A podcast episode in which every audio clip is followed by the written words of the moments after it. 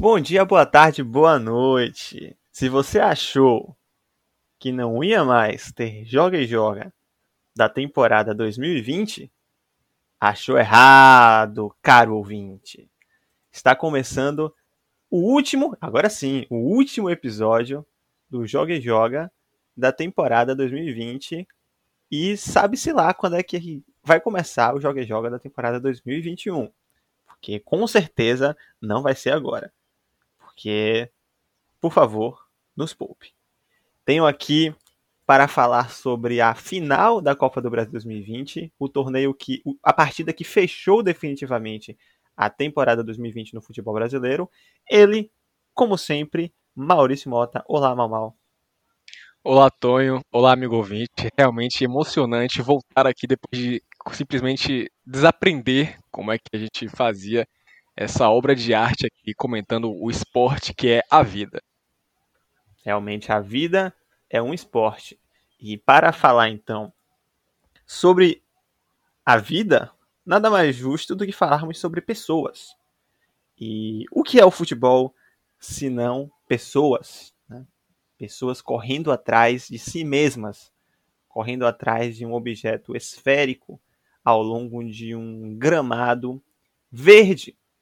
E verde também foi a cor do Brasil, porque apesar do desmatamento intenso que nós temos visto no nosso país nos últimos anos, especificamente ainda mais nos últimos dois anos, o verde continua sendo a cor predominante no país quando você olha do satélite. Então, você vai ver bastante verde do satélite quando você olhar uma foto do Brasil. E nada mais justo, então, que falarmos sobre o verde que ganhou a Copa do Brasil. O Palmeiras derrotou no agregado 3 a 0 o Grêmio Futebol Porto Alegre, né, conquistou o tetra da Copa do Brasil, se isolando aí como um terceiro maior vencedor desta competição, com quatro títulos. Lembrando que o Grêmio continua em segundo com cinco títulos. E o falecido Cruzeiro com seis títulos. Gols de Gabriel Menino e de Wesley. E no primeiro jogo, um gol de Gustavo Gomes. Fizeram a contagem aí nesta final incrível de dois jogos, mais uma vez, que garantiu ao Palmeiras não apenas o título da Copa do Brasil, mas a tríplice coroa, que não vinha para o clube paulistano desde 1993, quando ganhou o Paulistão, o Campeonato Brasileiro e a, o torneio Rio-São Paulo, falecido torneio Rio-São Paulo. É, o Grêmio né, passa mais uma temporada sem um título de expressão, né? Renato Gaúcho, quando começou o trabalho né, no Grêmio, nesse ciclo vitorioso dele, né? Ele ganhou primeiramente logo a Copa do Brasil, quatro meses de trabalho, se não me engano, e no ano seguinte levou a, a Libertadores também. Porém, desde, desde então, né, desde 2017, o Grêmio, apesar de ter estado sempre né, nas cabeças nos mata-matas, né, tem, foi semifinalista da, da, da, Libertadores em 2018, esteve nas quartas de final, e 2019 também, se não me engano, o Grêmio também foi semifinalista em 2019, quando tomou aquele sarrafo do Flamengo, e em 2020 caiu nas quartas de final, tomando outro sarrafo para o Santos, né? É, na Copa do Brasil também tem, tem sido semifinalista, foi semifinalista também, não lembro em qual ocasião. Enfim, é um time que, apesar de estar carente do, de um título de expressão desde que ganhou a Libertadores, né? Tem, tem, Chegou-se até a especular que o Grêmio iria disputar o Brasileirão para valer nessa temporada, para poder conseguir esse título que estava faltando para o Renato Gaúcho à frente do tricolor gaúcho. Mas não foi o caso, o Grêmio empatou demais, né? Foram 17 empates. Comentamos aqui ao longo dessa temporada inteira do Jogo e Joga sobre o recorde de empate que o Grêmio assumiu né, nessa competição. E realmente se viu longe, bem longe da disputa do título, assim como o Palmeiras, né? Que aí, muito por conta do calendário absurdo que se foi imposto ao Palmeiras nessa temporada, acabou também ficando bastante aquém do que se imaginava que esse time poderia, em termos de colocação, no Campeonato Brasileiro. Mas o palmeirense não está nem aí para isso, especialmente após ter ganhado não apenas um título, mas ganhado do Renato Gaúcho, né, que é um personagem. do nosso futebol e para muitas pessoas é um personagem assim, como podemos dizer, meio inconveniente. Né? Então, para essas pessoas que, assim como eu, não gostam muito do Renato Gaúcho, ganhar esse título em cima dele foi ainda mais interessante. Maurício, você tem a falar né, sobre esta, esse jogo de duas mãos, né, esse jogo de 180 minutos entre Palmeiras e Grêmio pela Copa do Brasil.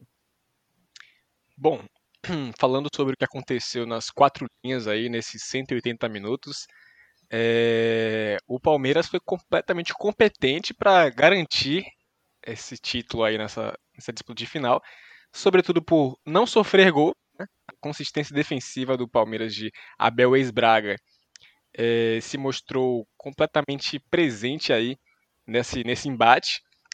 E apesar de no segundo jogo o Grêmio ter tido chances de marcar gols, tiveram chances bem claras, especialmente com o PP e com o Maicon, o, lado, o mesmo não aconteceu para o Grêmio, né? Porque se o Palmeiras, defensivamente, além de ter um, bom sistema é, se portando ali para ajudar a defesa, tem um paredão chamado Weverton, o Grêmio não pode dizer a mesma coisa, né?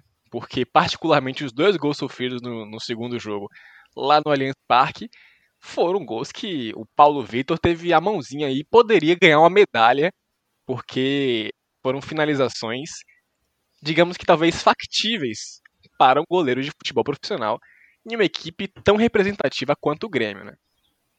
Apesar disso, né, venceu quem jogou melhor, não apenas na final, mas do conjunto da obra, até porque estamos falando também do atual campeão da Libertadores, apesar do, da disputa da final da Libertadores não ter sido a maior obra-prima que o esporte futebol pode propor para o amante. É, além disso aí, como você bem mencionou, né, fora dessas quatro linhas aí, vimos a tal tríplice coroa tão, tão celebrada pela torcida palestrina, que não acontecia é, desde 2003 com aquela tríplice do, do, do Cruzeiro, do ex-treinador palmeirense, que também tem um dedinho aí nessa tríplice atual, que era o Vanderlei Luxemburgo, né? Em 2003, o, o, o Cruzeiro de Luxemburgo ganhou o Mineiro, o Brasileiro e a Libertadores. E aí, dessa vez, o Luxemburgo teve o seu dedinho aí para conquistar o Campeonato Paulista em 2020 com a equipe do Palmeiras. Destaque especial para o atleta Rafael da família Veiga, que foi o grande craque do Palmeiras em todo o conjunto da obra da Copa do Brasil, especialmente também no, no desempenho dele nos, nos jogos da final.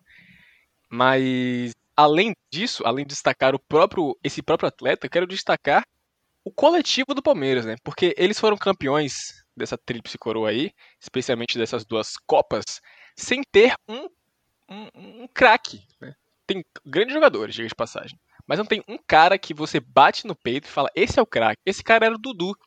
Dudu que foi embora há menos de um ano, tecnicamente, né? E é interessante ver que perdendo uma peça tão representativa, tão simbólica no Palmeiras, o time se manteve é, presente nas cabeças aí, especialmente também com o surgimento desses garotos que fazem parte aí, figuram os 11 iniciais com bastante recorrência nas, escalação, nas escalações do Palmeiras, como por exemplo Gabriel Menino, Patrick de Paula, etc. Então, parabéns, Verdão! Você tocou em pontos bem interessantes aí, né? Que realmente o Rafael Veiga fez uma, não apenas uma Copa do Brasil, mas sob o comando do Abel Ferreira, ele tem sido realmente protagonista nessa armação do, do, do, time do Palmeiras. E na final da Copa do Brasil, inclusive, fez um gol, porém o atleta Rony estava impedido e aí acabou anulando aquele que seria o primeiro gol do jogo, né, do, do Palmeiras. É... Fato curioso também é que foi o primeiro jogo sob o comando de Abel Ferreira, né, que o Palmeiras não fez as cinco alterações. O Palmeiras sempre fazia as cinco alterações sob o comando de Abel Ferreira, Inclusive, na final da Libertadores, o time não tinha praticamente substituído nada e entrou o Breno Lopes. Depois disso, quando fez o gol, botou quatro jogadores de vez ali, fez, seis, fez as quatro alterações para garantir aí o que, o que, talvez aquele seria o, poderia ter sido o jogo que não teriam feito as cinco alterações, mas naquelas circunstâncias, no gol naquelas circunstâncias, o Abel mandou logo todo mundo de vez ali e fez as cinco alterações. Dessa vez Não teve Breno Lopes, que não podia atuar pelo Palmeiras na Copa do Brasil, mas teve Wesley, que retornou num momento crucial, que foi justamente para essas finais da Copa do Brasil. Ele que era uma peça muito importante do ataque palmeirense, era um jogador não.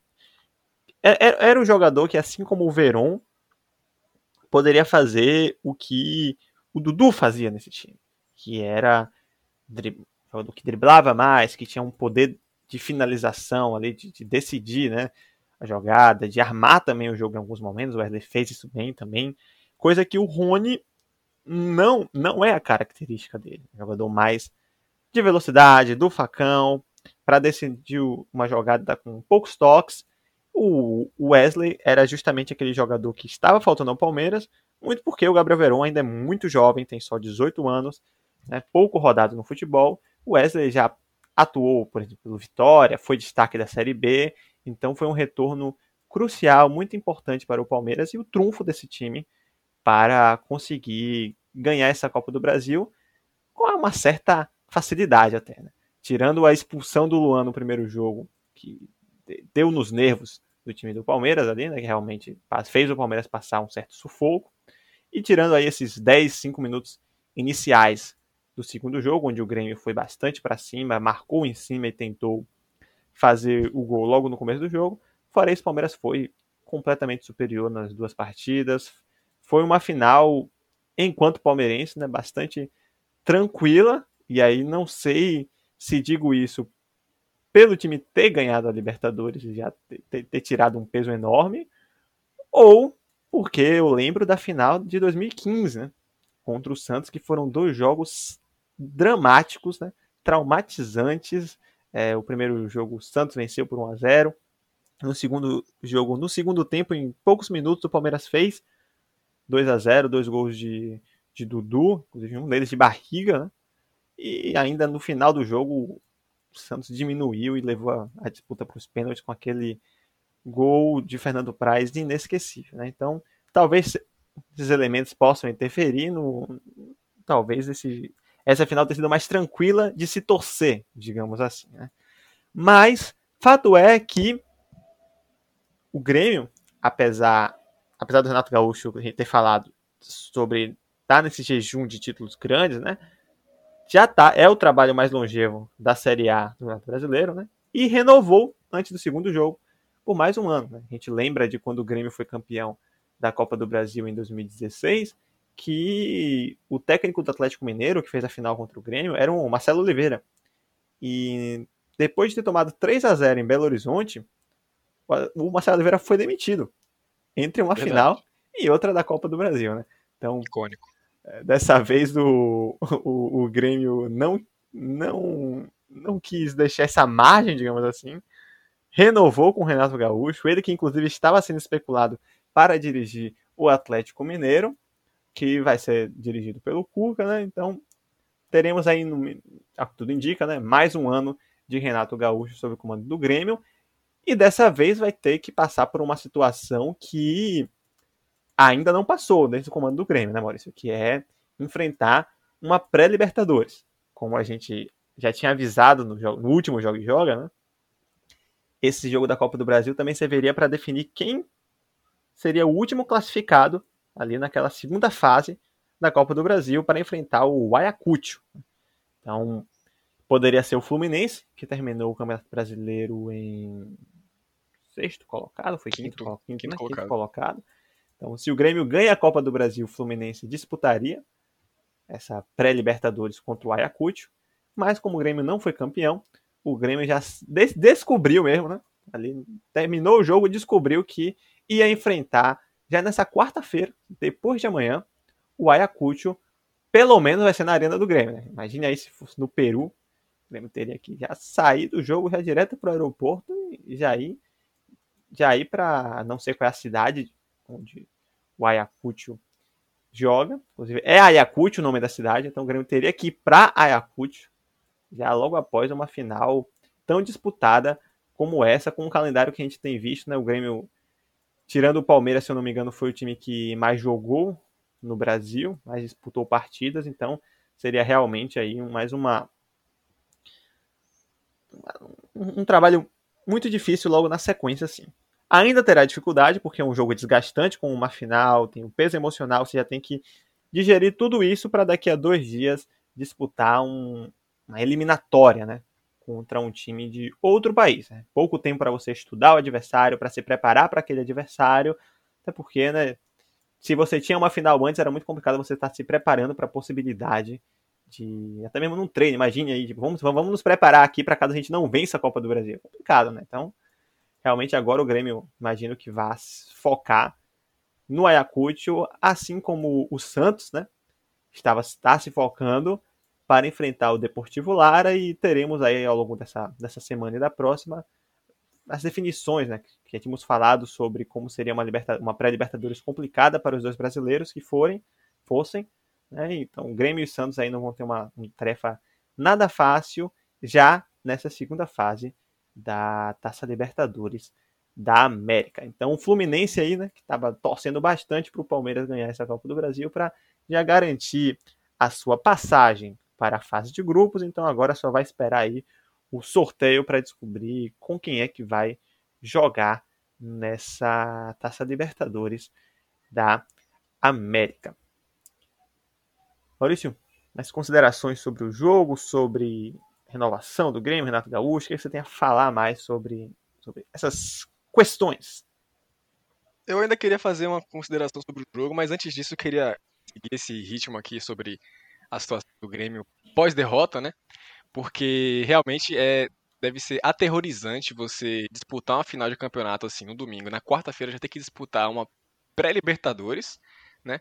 Apesar de ser um time menos expressivo, é, é um jogo muito complicado, justamente por ser um time menos expressivo, porque a zebra gosta de aparecer.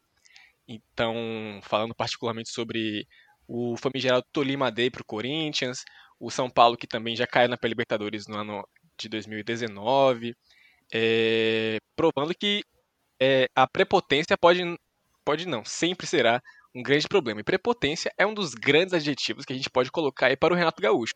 A situação dele no, no Grêmio não está nada, nada tranquila. No ano passado já, já haviam algumas rusgas sobre o desempenho do Grêmio no próprio estadual. Muita gente reclamava sobre o desempenho do Grêmio. E ele, com, com todo o seu, seu peito de pombo, falava que quando o Grêmio embalar, isso e aquilo. De fato, o Grêmio embalou, melhorou, mas no fim das contas é, voltaram às mesmices, né? O clima parece estar realmente um pouco tenso e agora, depois de ser derrotado nessa final aí, ele já tem outra pedreira pela frente.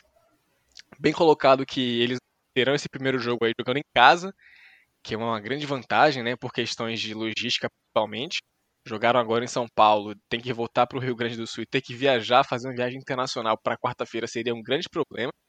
Apesar desse jogo contra o Ayacucho, é, visitando a equipe do Ayacucho, não, provavelmente não ser necessariamente no Peru, né? Porque o país não está recebendo viagens, voos internacionais, então é capaz, bem provável que essa partida seja remarcada para outro país. Então, os dois times serão visitantes, Talvez isso seja favorável para a equipe do Grêmio, quem sabe. Mas ainda assim é um pouco delicada, né? E voltando a falar sobre a partida mesmo, você bem salientou o, o, o ímpeto do Grêmio nesses 5, 10 minutos iniciais, fazendo talvez uma espécie de River Plate-like, né? Porque aquela, aquela partida de volta contra o, do, do Palmeiras contra o River Plate, em que a vaga para a final passou por um tris, né? Foi, um, foi realmente uma partida avassaladora do River. Eu acho que isso talvez tenha ensinado a equipe do Palmeiras mais do que ter sido campeões da Libertadores, né? Inclusive para jogar a final da Libertadores, porque era uma vantagem muito muito positiva que o Palmeiras tinha no primeiro jogo.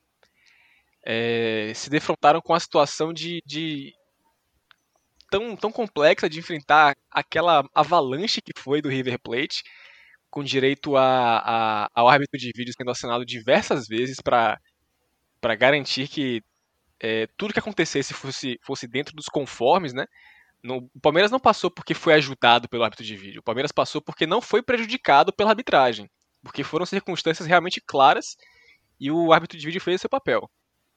E talvez, se o, o Grêmio tivesse iniciado já com aquele, aquele gol do PP, quem sabe o que aconteceria? Ninguém com pode certeza. saber. O futebol é um grande si, né? Então a gente sempre paira no e se isso acontecesse dessa forma, né? E se o Diego Souza tivesse feito aquele gol no Cássio, a gente não estaria aqui hoje. Né? Provavelmente não estaremos aqui hoje. Com certeza. Mas... Eu sei que eu não estaria aqui hoje. Com certeza, né? Estaremos vivendo um universo paralelo, né? Talvez nem pandemia existisse. O multiverso da loucura é justamente sobre isso, sabe? Então, é, o futebol é realmente definido em, em frações de segundo. Cada decisão que é tomada, assim, sobretudo em uma situação tão, tão, tão pesada quanto uma final de, de campeonato, pode fazer toda a diferença. E agora espera-se, né, pelo menos foi o que o Renato Gaúcho fez questão de declarar no pós-jogo, uma suposta, com muitas aspas, caixa, caça às bruxas no, no elenco do Grêmio, né? Porque haverá reformulação. O Renato Gaúcho, apesar de não responder nada na sua coletiva de imprensa, é, só dizia que é, já está conversado com o presidente de que coisas vão mudar, mas ninguém sabe que coisas vão mudar. Será que o Grêmio vai mudar de cor? Será que o Grêmio vai mudar de estado? A gente não sabe o que vai acontecer com o Grêmio, mas algo deve mudar, né? Pelo menos é a expectativa. Destaque especial neste caso para o pai do atleta Jean Pierre, que na rede social detonou o Renato Gaúcho, né? Porque estava descontente com o desempenho do Grêmio na, na final. E realmente a situação é muito delicada para os tricolores gaúchos, né? Então, é, agora é tentar fazer o, o trivial para passar pelo Ayacucho e também fazer o seu feijão com arroz aí no estadual, porque apesar do, do Internacional estar tá com fome desse título aí, pelas circunstâncias que as duas equipes se encontram neste momento aí, pode ser delicado para o Grêmio tentar é, garantir até esse título aí, que outrora sempre foi muito básico para eles. Era, era categoria. O Grêmio vai ganhar o estadual e não há nada que o Inter possa fazer sobre isso. Será? Realmente o futebol brasileiro é uma grande escola particular onde qualquer coisa que não saia como o imaginado pelo aluno, o pai desse aluno vai reclamar, só que dessa vez não vai reclamar com a diretoria. Vai reclamar para todo mundo ouvir e quem quiser aceitar a reclamação, que aceite. Então, parabéns ao pai do Jean-Pierre por defender a honra do seu filhinho. É... Você falou sobre. Estamos falando aqui sobre calendário, né? O Grêmio já vai ter confronto. Então, é aquela coisa, né? alguns times, como o Palmeiras, por exemplo, né, deu folga para aqueles que foram os titulares, né? O Palmeiras, no caso, deu folga para aqueles 11 titulares, né, que foram mais acionados na temporada, já a partir de hoje. E daqui a 12 dias vai dar folga para a outra parte do grupo, né, os outros titulares, assim, os 11 reservas imediatos, né, que mais jogaram. E aí, nesse período de menos de um mês, vai dar vai poder dar uma energizada no time, dar um descansada no time, porque já vai ter que se preparar aí para em abril, né? O Palmeiras já sabia que nos dias 7 e 14 de abril iria disputar o título da Recopa Sul-Americana contra o Defensa e Justiça. Ganhou a Copa do Brasil e agora sabe que vai ter que, no meio disso, no dia 11 de abril, disputar a Supercopa do Brasil contra o Flamengo. Então, Palmeiras aí, como o Rogério Caboclo falou, né? Quem mandou ganhar tudo, né? Como prêmio por ter ganhado mais um título, o Palmeiras vai ganhar mais um jogo para fazer nesse ano de 2021. Então, vai ter que já vai ter que mudar a data de mais um jogo do estadual. Sabe-se lá quando é que esse jogo vai acontecer. E aí realmente o Palmeiras realmente que menos está se importando é o estadual nesse momento. Coisa que o Grêmio, né, vai ter que passar por, como você bem falou, né? Passar por um perrengue aí, né? Porque foi o segundo time, se não me engano, que mais jogou nessa temporada. Então o time mereceria um descanso. Não vai ter esse descanso, vai ter que já jogar duas eliminatórias em sequência.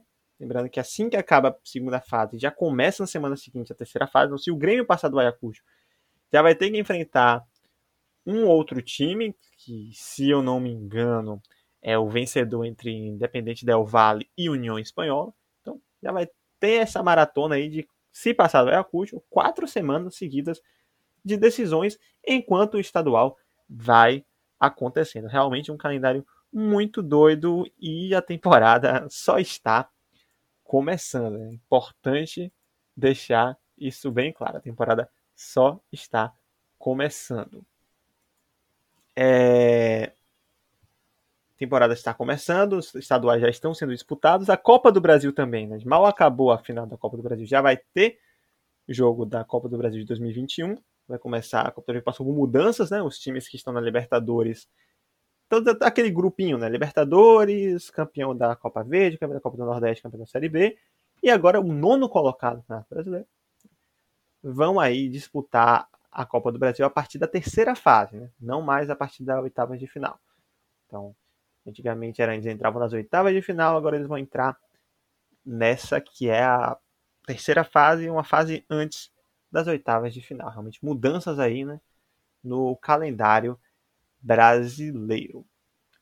Então, Maurício, comentários a mais para serem feitos nesse episódio? É, queria finalizar falando sobre é, justamente, talvez até a fala do, do Caboclo. Quem mandou ganhar tudo, né? Porque a equipe do Palmeiras e a equipe do Flamengo, nos últimos anos, sempre são destaques para temporadas vindouras. E se, se comprova com isso aí é que, particularmente nessa temporada de 2020, eles venceram tudo o que disputaram, né? Porque os seus estaduais foram vencidos por ele, é, o Campeonato Brasileiro foi vencido pelo, pelo Flamengo, as Copas, no caso, a Copa do Brasil e a Copa Libertadores, vencidas pelo Palmeiras. Sul-Americana não disputaram, portanto, não puderam vencer.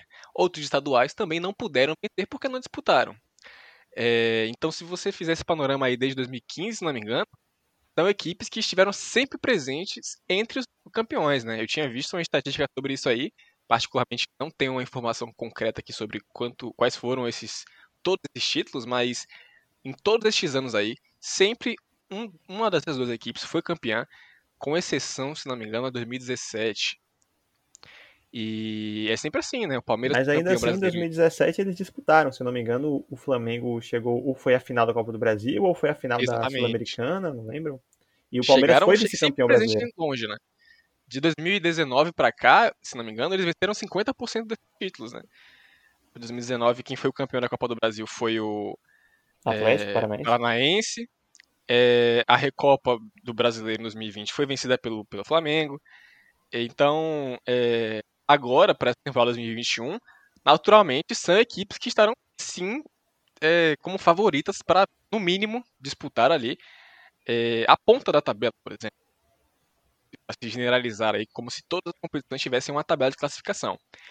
E além deles, deles dois aí, tem agora o Atlético Mineiro, que apesar desse, desse flop na última temporada, que tinha tudo para ser um grande favorito ao Brasileirão, particularmente, porque não disputava mais nada com um time repleto de jogadores de alta qualidade e com o Jorge Sampaoli, que, é, apesar dos pesares, é um bom treinador, né? Porque ele tem um, um, um respaldo por ter sido campeão, em, por exemplo, campeão da Copa América com o Chile, né? Contra a Argentina, mais de uma vez. Né?